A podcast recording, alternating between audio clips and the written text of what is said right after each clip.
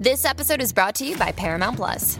Get in, loser! Mean Girls is now streaming on Paramount Plus. Join Cady Heron as she meets the plastics in Tina Fey's new twist on the modern classic. Get ready for more of the rumors, backstabbing, and jokes you loved from the original movie with some fetch surprises. Rated PG 13.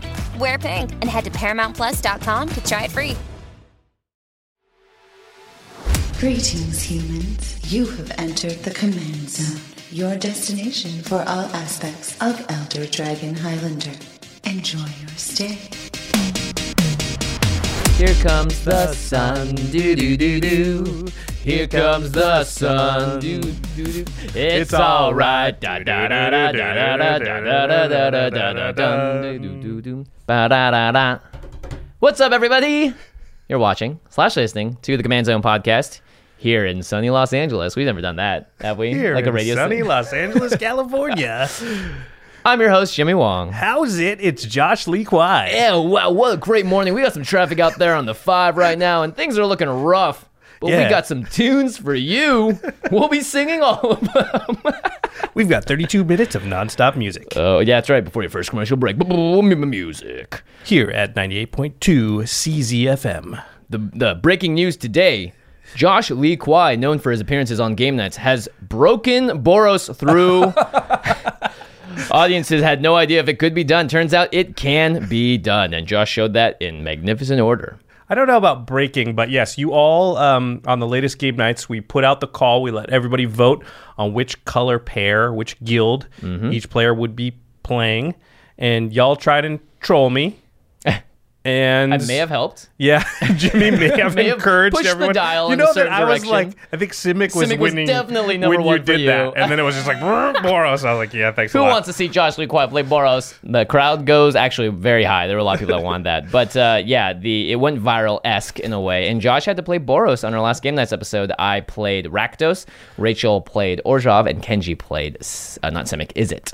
Yeah, so we're going to be breaking down my Firesong and Sunspeaker deck from that episode. A lot of people were surprised with how well it played. Uh, I was a little surprised as well. No, I'd played it a few times, um, so I knew the deck was strong. Yeah. Uh, so a lot of people expressed interest in hearing us break it down. So we're going to do that.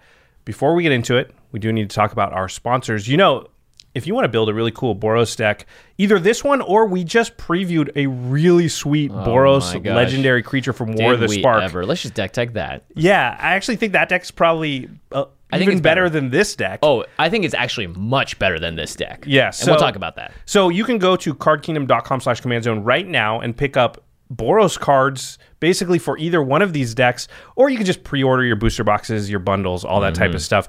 And you're gonna buy magic cards anyway. You really are helping out this show, Game Knights, all of our content uh, when you use the affiliate link when you do buy the cards. And while you're there, Ultra Pro, represent the Legion. The Legion did approve. That's the top comment on the last video. Yeah. uh, so the Legion approves, and we're you have a way to do that with Ultra Pro product with their playmats, deck boxes, sleeves across every every way you want to. You can find a way to theme your playmats to be whatever guild you want. In this case, we are talking about Boros. A lot of Boros on the command zone this week. Yeah, that is actually. Um, the, and the final way to support all of our content is directly if you go to patreon.com slash command zone. You know, we have a really good community. You can Yeah. chat with Jimmy and I daily. We're, our, we're on our Discord server quite a bit these days. Mm-hmm. And there's a lot of other people on there. If you're deck building, brewing, whatever, there's a ton of experienced EDH players. Yeah, way that are- more than me, to be honest. that are giving out advice. I'm all the time hearing about cards where I'm like, I have never even heard of that card, but it seems awesome. Yeah. So our Discord is available to patrons at a certain level if you go to patreon.com slash command zone. And also, we call out one lucky patron every single episode. And this episode is dedicated to Keith, Keith Rupp. Keith, you rock. Keep it up. All right, so let's go into Firesong and Sunspeaker, the deck tech.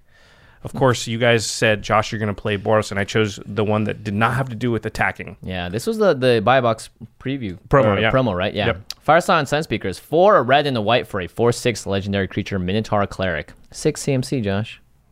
Oh, seems bad so far.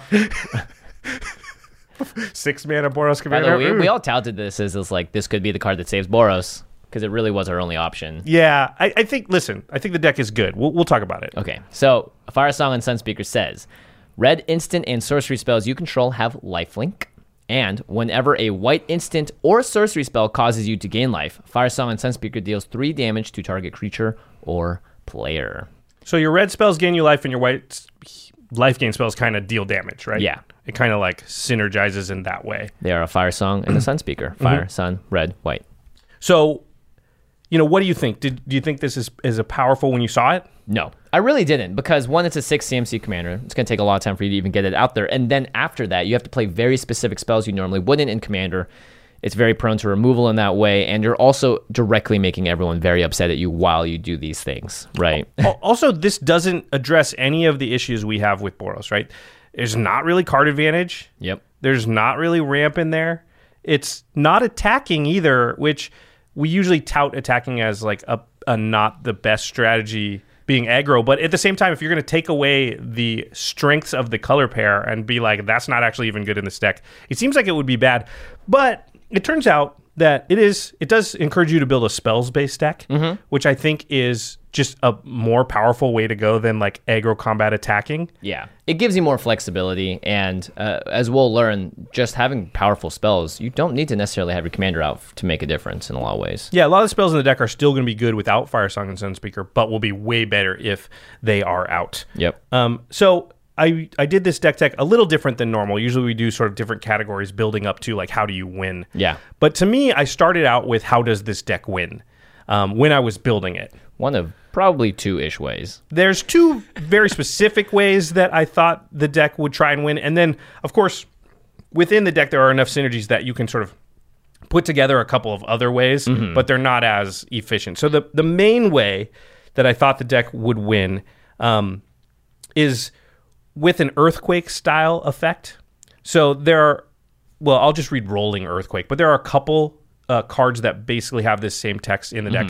Rolling Earthquake is red and X for a sorcery, and it deals X damage to each player and each creature without horsemanship. Regular Earthquake does this, except for instead of horsemanship, it's flying. Flying, yeah. And there's uh, there's a couple other cards that are similar, but it's really the damage to each player. That's a good way to win because yes, it's dealing damage to you, but because your spell has lifelink, Thanks to Firesong and Sunspeaker. that damage to yourself is evened out. Not even even out. You gain some life a lot Well, of times. you gain life off the other players and even Right. out with you. So if you did this for let's say x equals 20, that would deal 20, 20, 20, 20, 20, 20 to yourself, but that would even out. So you'd gain 60 life off that exchange. Yeah. And deal 20 to everybody, which is a lot. And so that was one of the ways that I envisioned the deck being able to sort of win or finish off the the stragglers near the end of the game is like boom, big explosion, I gain life so it doesn't kill me, you all die. Yeah, and even if you don't kill them, you maim them to the point where they are within, you know, getting shot down by something, and you are now at 70, 80 life. Uh, in which case, the other most powerful card in this regard, it would be Aetherflux Reservoir. Yeah, we did see this on Game Knights. Yeah, and uh, this is actually a very popular commander card. Obviously, black and white and a lot of life gain decks will use this to great advantage uh, in storm decks as well. It's a four mana artifact. It says whenever you cast a spell, you gain one life for each spell you cast this turn. And then the important text, the more important text, is pay 50 life. Aetherflux Reservoir deals 50 damage to target creature or player. This is almost never going towards a creature. I'll say that much. Yeah, and and you're not even too worried about that. Every time you cast a spell, you gain life thing. A lot of decks are. They're going to try and chain together five, six spells to gain the life to use Right. this.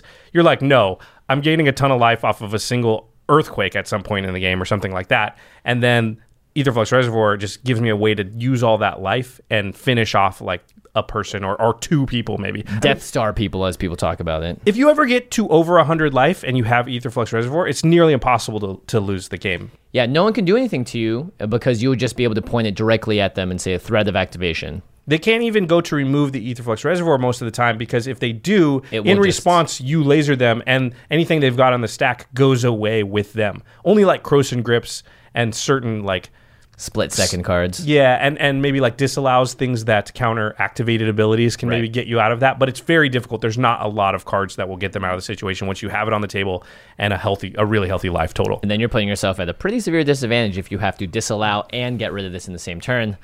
Lots here to consider. So if Earthquake is going to be a really good way to win the game, you know, I was trying to build in a bunch of ways to make the Earthquake as impactful as possible. And get some, uh, in a way, some card ish advantage. Yeah, and so you know, doubling or forking the spell I thought was a really good way. So if you can cast an Earthquake for 20, but then you can make a copy of it while it's on the stack, all of a sudden you're just killing everybody and you're gaining enough life from the first one that even though the first one comes out and takes out Firesong and Sunspeaker, you survive the second copy. So there's a lot of fork type spells. Those are two of them. Yeah, Reverberate and Reiterate, they both have the same text that say copy target instant or sorcery spell. You may choose new targets for the copy.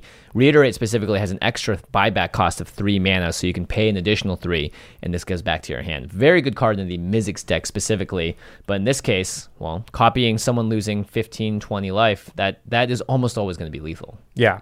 And we saw in Game Knights, uh, we didn't say this at the beginning. If you haven't watched the new Game Knights yet, it's a couple weeks old at this point. Hopefully you have. Um, we may be spoiling some things because we're talking about the deck that was played. So, not a bad idea to stop the video right now, go watch it, and come back if you don't want the the ending Yeah. ruined. So, going back to reverberate and reiterate and fork type spells, these aren't just good to use on your own cards they're also really good to use on your opponent's cards uh, like Mm-hmm. like us- again we saw in Game Knights people cast very powerful spells in edh and to be able to be like i get that spell for two mana or Yeah. three mana is really strong How does red counterspell something?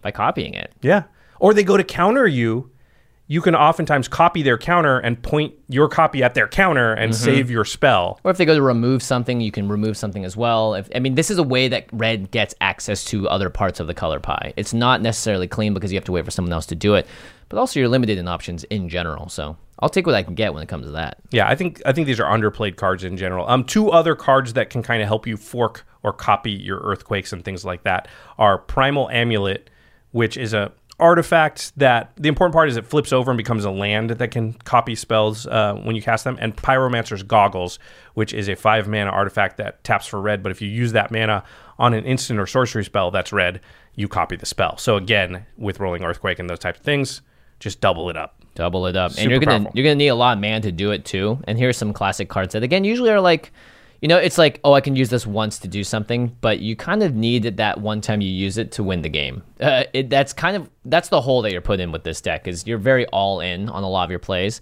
which is very much my play style, but not yours, I don't think. so you kind of need to make sure that when you do go off that turn, you have the ability to hold up all the mana you need to. So a card like Mana Geyser, three red red, it's a sorcery you add red to your mana pool for each tapped land your opponents control.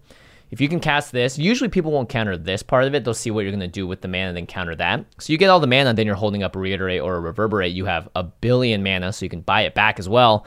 And you can also use cards like Treasonous Ogre, one of my favorite cards. Three in a red for a 2 3 Ogre Shaman. It's got Dethrone, but more importantly, you can it's an activated ability to pay three life and add red to your mana pool.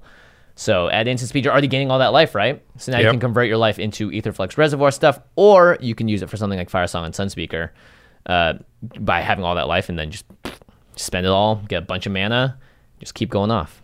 turning your life into mana very powerful in a deck that like has a lot of life gain. Yeah. Um, yeah, and I like Mana Geyser is a card that you don't often want to play until your opponents are tapped out anyway. So Yeah. often it's just like they won't even have the ability to counter something. it's a lot of times it's just like I get 25 mana in my mana pool. Like Yeah. that is very often if you're going to do that, you're going to win the game in a deck like this. Yeah. Uh, Neheb the Eternal's another one that just this is a favorite of yours, Jimmy. Yeah, actually, all three of these cards are played in my mono red Neheb deck because it's all about give you a bunch of mana. big mana real fast, and then, you how can you use it? fireball. Yeah. exactly. So that's a way to get enough mana to sort of get off a big fireball, or I'm going to call it that, but a big earthquake or something like that. Um, there's also some cheeky stuff you can do. There's Stuffy Doll and Boros Reckoner in the deck, which are creatures that when they take damage, they'll deal damage to your opponents. Mm-hmm. And so you combine those with some of the board wipes like the earthquakes but also there's blasphemous act there's chain reaction in the deck and these are cards that are going to deal damage to all creatures you'll gain a bunch of life because of Firesong and Sunspeaker. and if you have stuffy doll or boros reckoner out that damage will be converted into damage against your opponent that's mm-hmm. a good way to sort of end the game Firesong and Sunspeaker gives these things lifelink think of how powerful that is if there are like seven creatures out Right. if you blasphemous act with seven creatures out, it deals 13 damage to all seven creatures. Yeah, so you gain 91 life right there. Wow. And that's like two, ma- two mana. Yeah, it kills Firesong and Sunspeaker, but a lot of times now I'm at 91 life. Play Treasonous Ogre, use 60 of it to make, you know, 20 mana and go crazy. Yeah. That's the kind of stuff this deck can do. Right. And it does require a bit of setup because you are going all in a lot of these cases, but you definitely you want to get there, right? You once you have the combo built up, it can sometimes be really hard to interact with you because you can just reiterate, reverberate, and you can buy it back because now you have a treasonous ogre or you have just tons of mana to use, and you can sort of lock down the game that way. Yep. So one of the cards I added was that I didn't have in the original list on Game Knights was Hour of Devastation. Ah. What I realized is Hour of Devastation is three red red for a sorcery that deals five damage to all creatures and planeswalkers.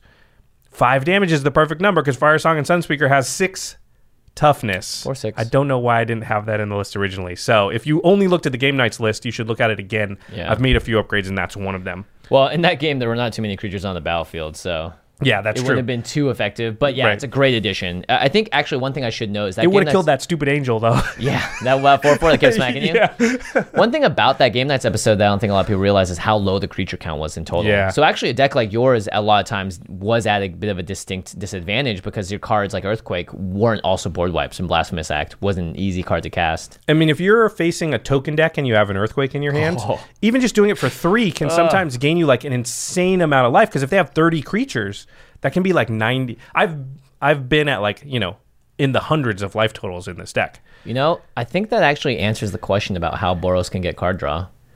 Just live long enough to get more turns. Like I have so much life that I'm gonna live long enough to draw more cards. I mean, it does give you a, a bit of a lease on life to be like, at least I can continue to top deck for a little bit. So it's not card draw. It's just, you know, more being alive for a little bit longer. And I think that kind of goes into the next section, which is the rest of the deck. Honestly, once you get past like the game main game plan, which we just laid out, is kind of like ramp, card draw, removal spell, and board wipes. And it's kind of just the plan is like, don't let anybody go too nuts mm-hmm. until I can assemble the situation I want, which is I mana geyser into an earthquake, or I reiterate an earthquake, or I Aetherflux Reservoir after I've blasphemous acted and gotten a million life. Right. And that's kind of the the game plan. And so having a lot of life plays into a control strategy because like you said, time is important because you just want enough time to get the pieces together. And you sure as heck aren't drawing that many cards in Boros either. Yeah. Yeah. So there's austere command, cleansing meditation. I think is a card we haven't talked about maybe enough on this show. Great card. Yeah. It's a card with threshold that says destroy all enchantments, but if you have threshold, which is if seven or more cards are in your graveyard, you destroy all enchantments and then you return to play all of the cards in your graveyard destroyed this way. So it basically like destroys everyone else's enchantments, Yeah. but not yours.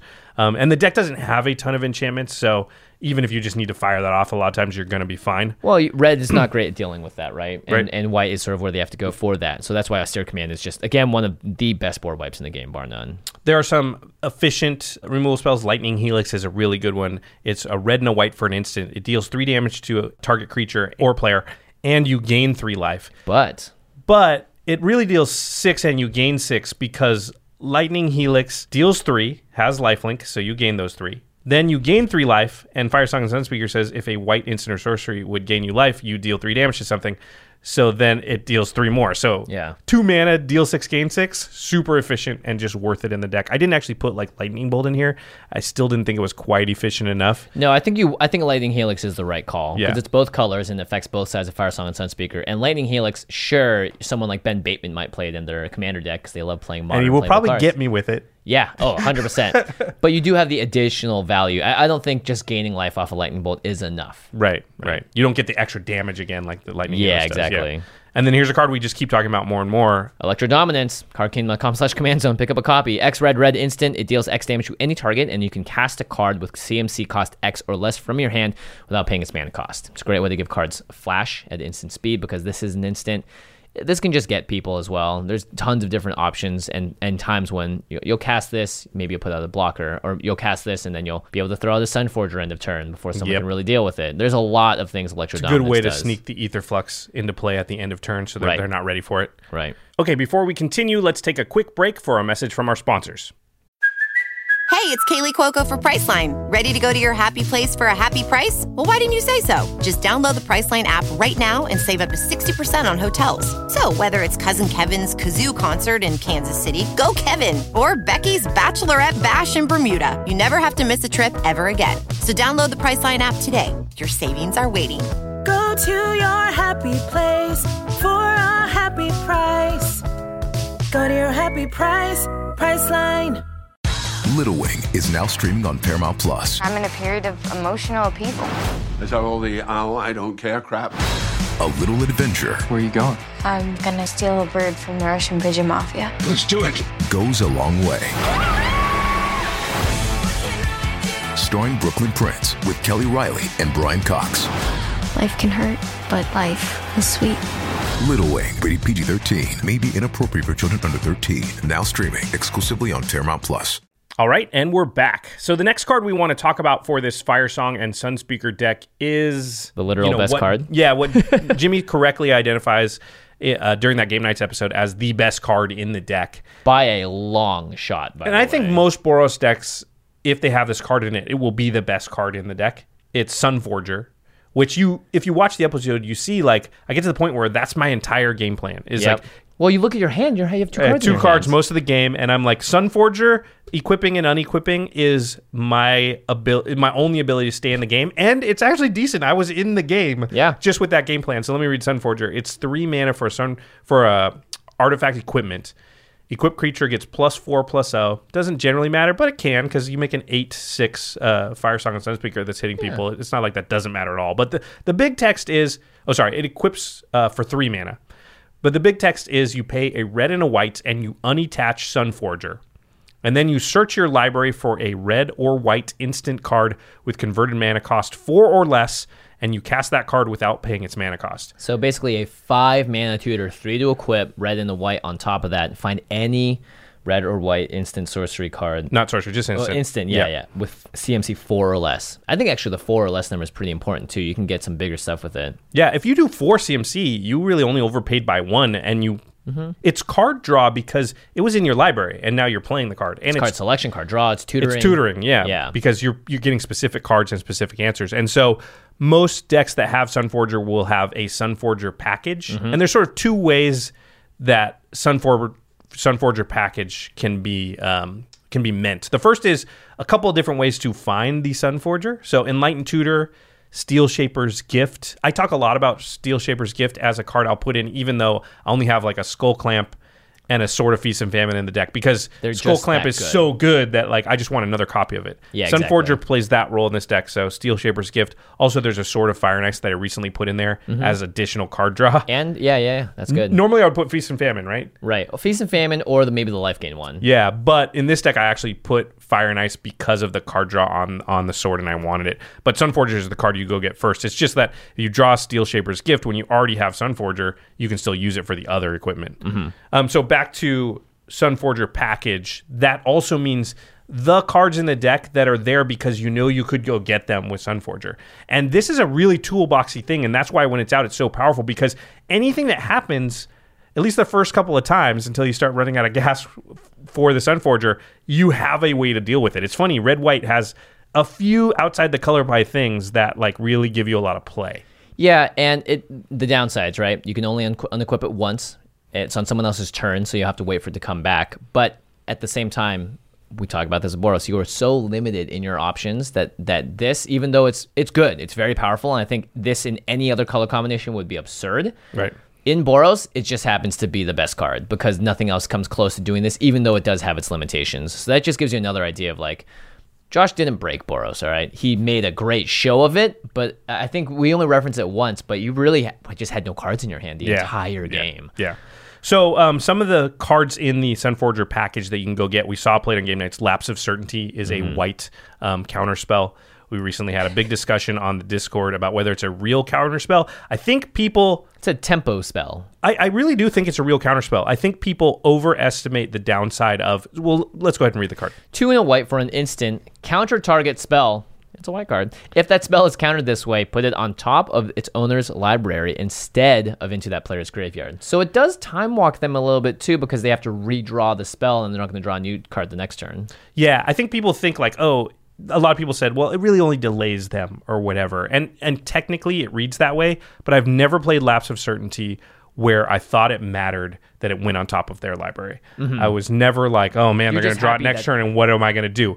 Most of the time, you're protecting something important that's going to happen next turn, Right. or you're stopping somebody from winning right then. And a lot of times, it's like I stop you from winning. Now everybody knows you're about to win, and now we can concentrate on you, and Yeah. your window is gone. Yeah, yeah, yeah, yeah. And that happens, I think, a lot in Commander, which is like in 1v1, you only have yourself to rely on. So delaying somebody is not that great because, like, well, what are you going to do when they now draw it and play it? Yeah. But in in a multiplayer game, I have two other people. What I'm going to do is I ha- is basically what I've done, which is I warn Jimmy and Mel that Craig's about to do this thing, and they can now help me. Yeah.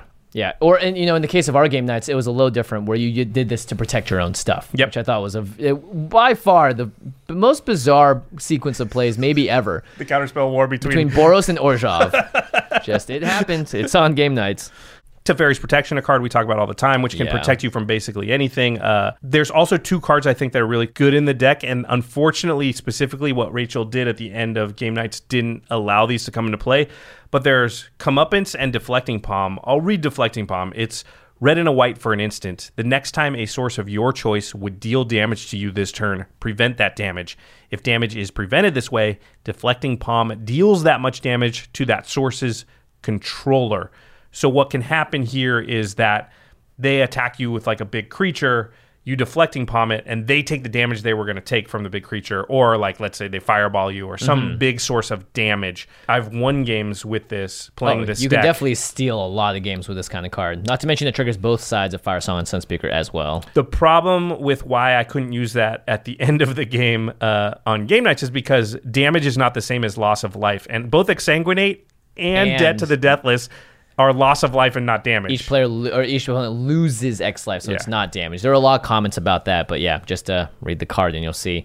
Again, red and white. If it was loss of life, I think that's actually outside the color pie. So they Yeah. wanted it to deal specifically with damage being dealt to you by a source, combat, a spell, whatever it is. those cards steal games. So there are times when Sunforger is equipped and it wins you the game because you're like, oh, deflecting palm, you're dead now instead of me. It makes it really hard to play against this kind of deck too, because it might be like, well, we just need to get them down to a certain life total. We have to all just swing at him, and at a certain point, someone's gonna get got by a card like that. Also, Sunforger can get reiterate, can get reverberate, can copy. So it's not, it's like they go to cast some crazy instant or sorcery that isn't even pointed at you, and you're like, oh, time stretch, I'll take two extra turns too. You Yeah. know, that kind of thing. Yeah, yeah, yeah.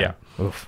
I mean, yeah. Well, they'll get their two extra turns first, But so you still have get to some extra turns. Yeah, no, Card draw, extra turns. We did it. we did it. Red with their crappy copies of the other versions of cards. Okay, so before we go here, because that's basically the deck, it's not super complicated. Um, you know, like I said, trying to build up to a big earthquake, rolling earthquake, Aetherflux Reservoir, take advantage of something like that. Maybe some get a little crazy with a stuffy doll, a uh, Boros Reckoner, Mm-hmm. And you know, a Blasphemous Act and that kind of stuff. That can happen. Um, Those are fun combos, but anytime yeah. someone tells me a combo with three or more cards, I go, cool. It, it Magic Dream Time Christmas Land. That's not your main plan. You may Yeah. have to resort to it if you get lucky later, but but most of the time you're just trying to control what's out there, remove key things, Mm-hmm. and put together a really big earthquake or something like that. But I did want to talk about two cards specifically that are sort of newish, and I think are for me at least becoming staples ish in these colors. One for sure, and one ish. So the one that's sort of I want to talk about first is Stolen Strategy. And it's four in a red for an enchantment. And it says at the beginning of your upkeep, exile the top card of each opponent's library. Until end of turn, you may cast non land cards from among those exiled cards, and you may spend mana as though it were mana of any color to cast those spells. So you kind of Etali other people's decks. I mean, you have to pay the mana to cast the cards. But it doesn't require you to tap and attack. That's right. And, you know, you can spend mana as those mana of any colors. Mm-hmm. You can't play lands this way. It doesn't say play the card. You have to you have to cast it. However, in some ways it kind of draws you I was going to say 3 cards a turn. It draws you like One and a- one and a half, one to- 1.7 yeah, cards a turn. around there, yeah. Close to 2 cards a turn.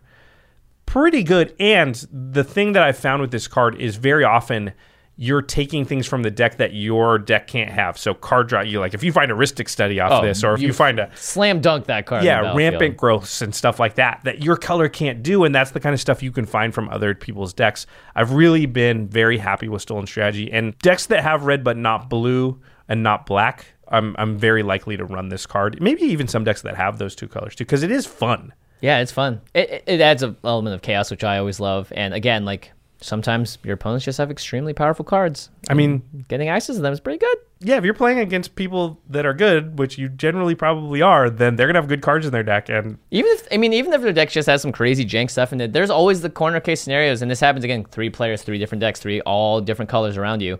You're gonna find something, and Yeah. it's gonna make an impact on the game. I played this in limited in Two-Headed Giant, and it's very good. oh yeah, It's Just- absurd. Um, this is from Cons- oh no, sorry, Battlebond. Battle Bond, yeah. Yeah, so I would encourage people to go out there and pick up some copies of Stolen Strategy. I think it's a really good card. All right, let's talk about the second best card in the deck. This card, we called it when the set came out, Ravnica Allegiance, and I've seen it in play many times now, and it is one of the best white cards, period, Uh, yep, in the format. Period.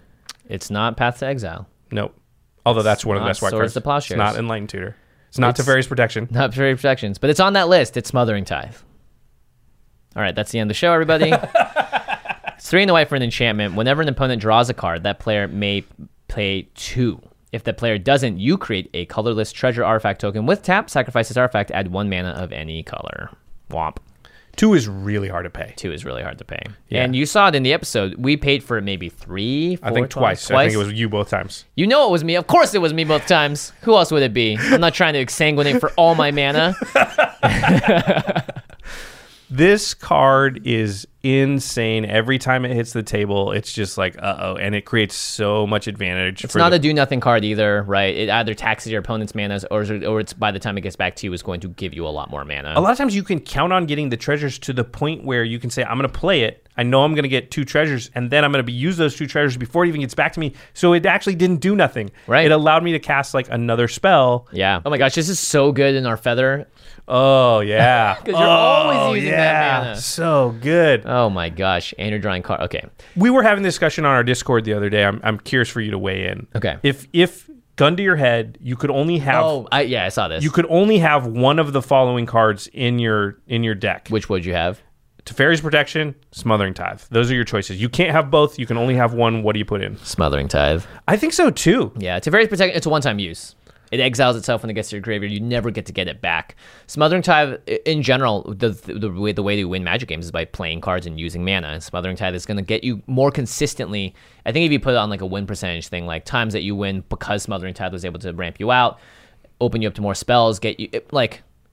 When Smothering, Protection just does one thing. It just protects you. I mean, it's very good and it can win you games, right? Right. Teferi's Protection. I mean, listen, I think it's it's fairly close. Um, but it's very obvious when Teferi's Protection wins you that game. Right. Because you're like, something's about to happen. I Teferi's Protection. I live through it. I kill you. Or I cast Armageddon. And with that on the stack, I Teferi, whatever. Don't do that to your friends, by the way. Um, uh, but Smothering Tithe is way more subtle because it wins you the game way turns earlier than you actually win, right? Like Right. you win on turn 11, but Smothering Tithe actually won you the game on turn 6, 7, and 8 by giving you 9 extra mana over those turns. Yeah, and that mana will help you contribute to all the other parts of your deck that are important. It may help you get that card draw spell out. It may help you tutor and play another card that turn. It just gives you more options. You just had enough extra mana to remove that Yeah. key threat and do something. Yeah. Also, I think what was underestimated about this card the most is how many extra cards people draw in Commander. Yeah, that's a good point. It happens all the time. It's we we tout it all the time. Card draw is a very important part, especially when you play a card like Wheel of Fortune alongside it. Oh, yeah. I mean, that's a whole different. That's a whole nother altogether. thing. That I was mean, lucky, by the way. but- Yeah, it's definitely one of the one-two punches that this deck needs to do to really set itself ahead. Imagine if you didn't draw anything off of that. That seven cards didn't have your Aetherflux Reservoir. I could have easily just not drawn the wheel, too. Yeah. And I think Yeah, yeah, yeah. Still great in that game, but I'm just not rocketed into the lead. Yeah, I think what people don't realize is, you know, it's like, yeah, Boros did a great job in these cards you need. If you want to play Boros, that's a way to do it. But you drew probably what? At that point in the game, you probably drawn 17 or 18 cards. You got three of the cards that you definitely needed. And it's not unlikely, but it's it's on the unlikelier side, I think. Yeah. But going back to Smothering Tithe here, I think that like Consecrated Sphinx, Rhystic Study, people are drawing cards in Commander. They are not like going through their turns Yeah. and just like drawing my one for turn. That's just not what decks do. People are playing, you know, Phyrexian arenas and they're playing all kinds of stuff that drawing cards. So Smothering Tithe is not just give you three treasures every turn. I bet you it averages closer to five over the course of a game if you get it If out. no one pays for it. Yeah. Yeah. When they're not. Because if you're drawing two cards, you have to take your entire turn to pay for that. They're just not paying for it. Yeah, I mean, they're, I mean, honestly, when I was playing that game, I was just crossing my fingers and going, I really hope Josh doesn't draw another creature because all he's doing is drawing one card a turn, but he's making a million mana. So you're just afraid of what that person can do with that mana. Smothering Tithe is very good. You have to pair it up with some sort of card draw in some way. It's just like any other ramp spell, right? Yeah. You can run into the problem of I have tons of mana but nothing to do with it. Mhm. But I just think that card's really, really good. So wanted to talk about it a little bit. Right. Here's some cards that I was considering for the deck and for a couple of reasons didn't put in and I just wanted to talk about. So I think Pyroblast or Red Elemental Blast are both really good includes. These are one red mana to destroy a blue permanent Yeah. or counter a blue spell. These are really good cards. Uh, I think most red decks that don't have blue want to run these. You run into a lot of blue in Commander. The reason I didn't is because we knew the meta for that game Um, Everyone did. Everyone built around the fact that we're playing. Uh, you know, these are the guilds. we knew what guilds everybody else was going to be, and since only one deck was going to have blue, it didn't seem worth it to put that in. Now we didn't know the specific cards in everybody's deck, but you knew like blue deck. So You may have put in a blue elemental blast if you knew that Kenji, you know, he's playing blue. So if you think Cyclonic Rift is really going to blow you out that hard, then Right. yeah, you you might. That would be the corner case, I think. But I think in your average Boros deck, put it in there because most games there's going to be a couple of decks with blue in them, and if there's two decks at the table with blue in them, and often you're against three, let's be honest, uh, then that's one mana. Any of their spells, like it's it becomes a really good card. I mean, not to mention though, you do have reiterate and reverberate in this deck, so That's you do point. have some protection against it. But yeah, I think if your meta tends to run more heavily towards blue, it's always nice to have two options. You know, it's like I have a reiterate and an elemental blast. Someone plays a blue spell, you're going to want to counter it with a specific card that can do it because you're going to want to save your reverberate for something more important later on. Uh, Dictate of the Twin Gods is three red red for an enchantment with flash, and it basically doubles damage. Mm-hmm. And I think that's a card that I would think about adding because it's another way to sort of quote unquote fork your Earthquake. Yeah. Flash it on the end step before your turn. Now cast the Earthquake. Now my 20 damage does 40, kills everybody instead Yep. of just being mildly annoying. Furnace of Wrath, I think, also Yep, does Furnace of Wrath is another one. Yep. Um, more wheels, more ways to just draw cards. Really, Wheel I really Fortune only is- had the one, but I think Reforged the Soul is probably a good one I would think Yeah. about. I don't like the ones that count the number of cards in your hand, then shuffle and draw that many because you don't get card advantage off that. Yeah, you're actually losing a card, and then you count the cards in your hand. And if you don't have a lot of cards to begin with, like Josh didn't have the, for the entirety of the game, then it's hard to refill your hand in that way. Yeah, I think we- people don't maybe understand why Wheel of Fortune is so good and an expensive card and was, you know, it was restricted back in the day. It's because it draws you seven no matter what. So if you can play all your cards, go it down to one or two cards, cast it, it just drew you five. Yeah. Yeah, so it's Pretty very, very good. so and then I put not mana tithe. This is a very popular comment in our last Game Knights of, oh, if Josh, if only you had Mana Tithe to stop Rachel from doing all that stuff. So mana tithe is one white mana for a Force Spike in white. It says uh, you know counter target spell unless the opponent pays one more mana. Here's the thing, and a lot of people were like, if you had it, you could have Sunforged for it and countered the debt to the deathless. Here's why I don't like mana tithe in general is because one mana, so often your opponent will just have that on accident to Mm-hmm. pay for the spell. It's not all the time that they just tap out for an X spell. Also, if- if they know you have it, they're never going to not play around it. Yeah, A lot of it- it's times, easy to play around, but also they just play around it on accident. So I don't like a counter spell that's just not reliable. Yeah. it's not. I'd much rather have lapse of certainty. I know what it's going to do every time. It's going to stop it right now. Mm-hmm. Sure, yeah, it goes to the top of their library, but at least Mana Tithe is just a type of card that you have in your hand, and you're like, I really would like to counter that, but they just have the mana. Yeah, I really, and that's the worst. Like a Yeah. mana drain or something's like, I really just hope they just, uh. It's like you'd rather have like a syncopate or something in your hand where you can at least make sure that the, that what you're going to do is counter their their spell.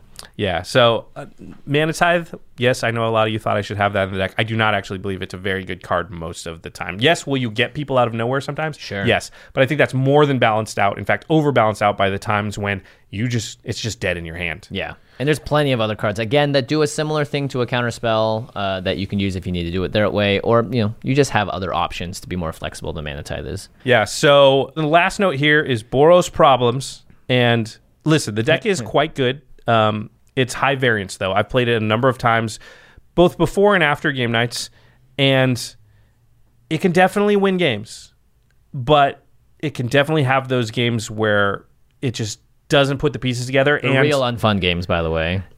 and a lot of games, I just find myself at a, point where I don't have a lot of cards in my hand. I don't feel like I have very many options. It's not the situation I'm used to being in, so I'm very cognizant when it's happening to me that it's like, ugh. I just feel like I have three cards and I just have no way to refill my hand, and so I really can only do one thing or two things. Like I just don't. I don't have choices. What do you feel about cards like Howling Mine?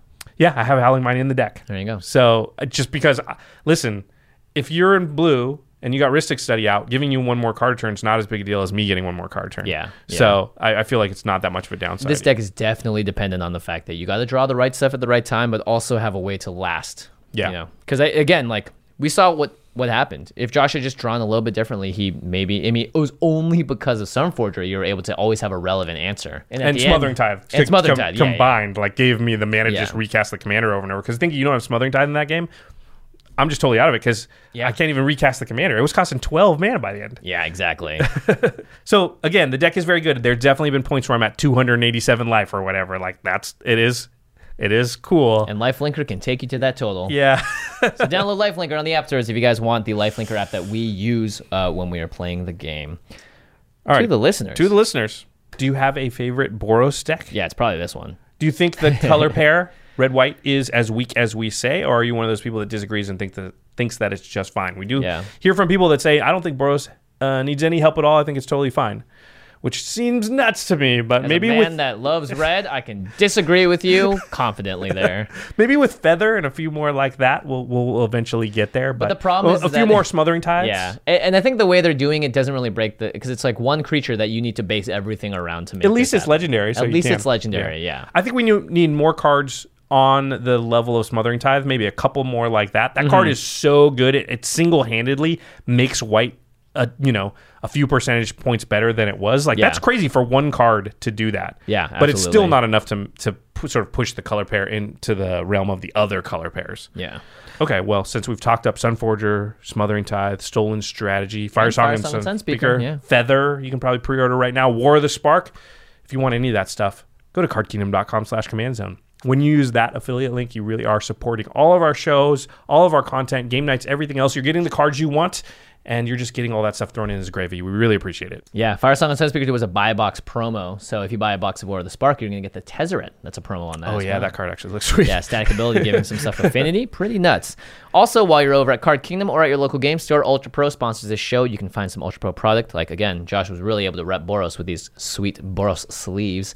Ultra Pro always has product that's relevant to the set that's coming out, and they always do stuff that's, you know, throwing back to old sets as well. We've seen them print awesome playmats for all the GPs. So, supporting Ultra Pro also supports this show. Yeah, we really appreciate that. Okay, now it's time for the end step where we talk about something outside the world of magic. Josh is turning his entire body to me right now. I have something. Oh, you do? Yeah. I thought that was the Jimmy time to fill No, the space. actually, I actually, it's my turn because you've saved me a, the last couple of times. Nice. so Okay, I all figured right, I was I'm up. down.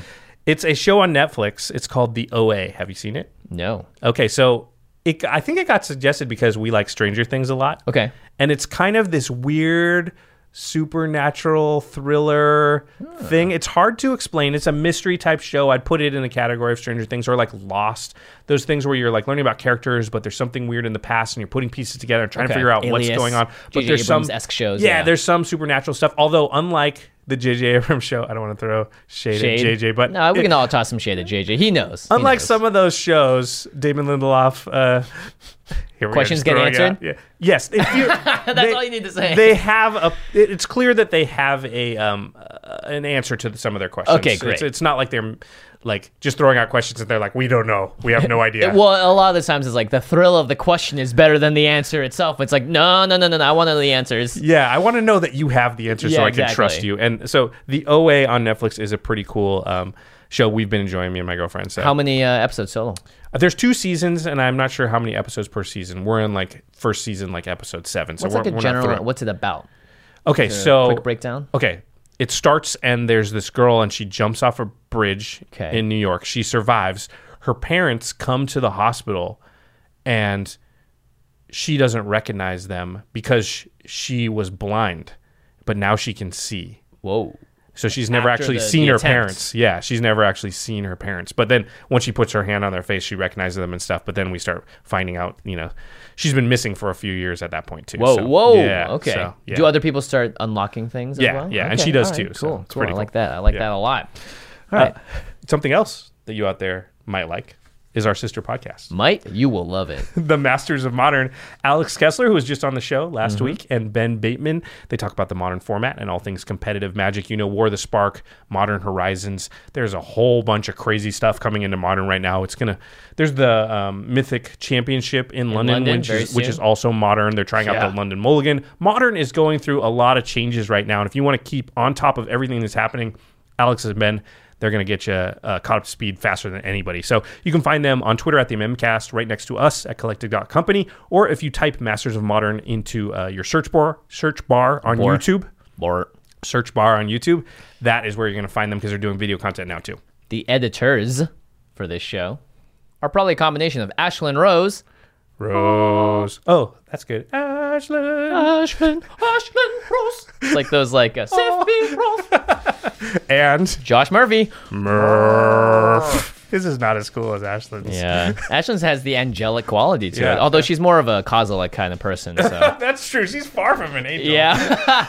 well, maybe uh, maybe the Eldrazi see them. Well, actually, they don't. I don't think they're cognizant of really what they're doing. But they perhaps they other people did see them as angels. So those people, Temple of the those False Gods, nuts, man. man. Yeah, Yeah, I'm that's telling you, I'm true. telling you. okay, all right. And of course, uh, special thanks to Jeffrey Palmer for doing the living card animations that you see behind us on set, as well as the intros and outros of the show. We are in the Steam vents today. Oh yeah, sorry. We were talking about Boros, but we haven't. Is it? We just didn't have a Boros background. Nah, this yet. is just our real true calling, red and blue. Actually, it kind of lines up really well because the blue side's over Blue side's there, outside, the red side's over there. Yeah. perfect, perfection. All totally planned. planned as always. All right, everybody. Thanks for watching. And we'll see you next time. Peace.